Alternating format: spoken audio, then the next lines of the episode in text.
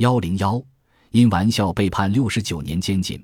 爱尔兰诞生的弗朗西斯·塞尔登，由于讥笑过法国国王路易十四的秃头，而在单人牢房里被监禁了六十九年。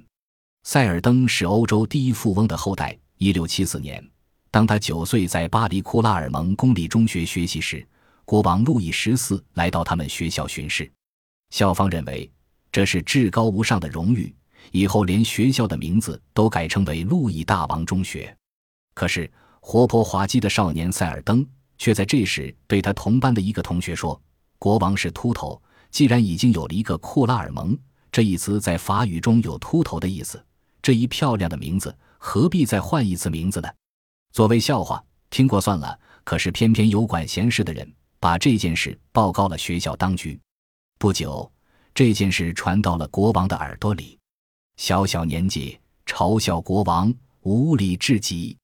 秃头国王怒气冲天，结果以大不敬罪名把塞尔登押进巴士底监狱，在单人牢房里囚禁了六十九年。好容易才被释放出狱的塞尔登。已经不再是红颜美少，而是貌貌老翁了。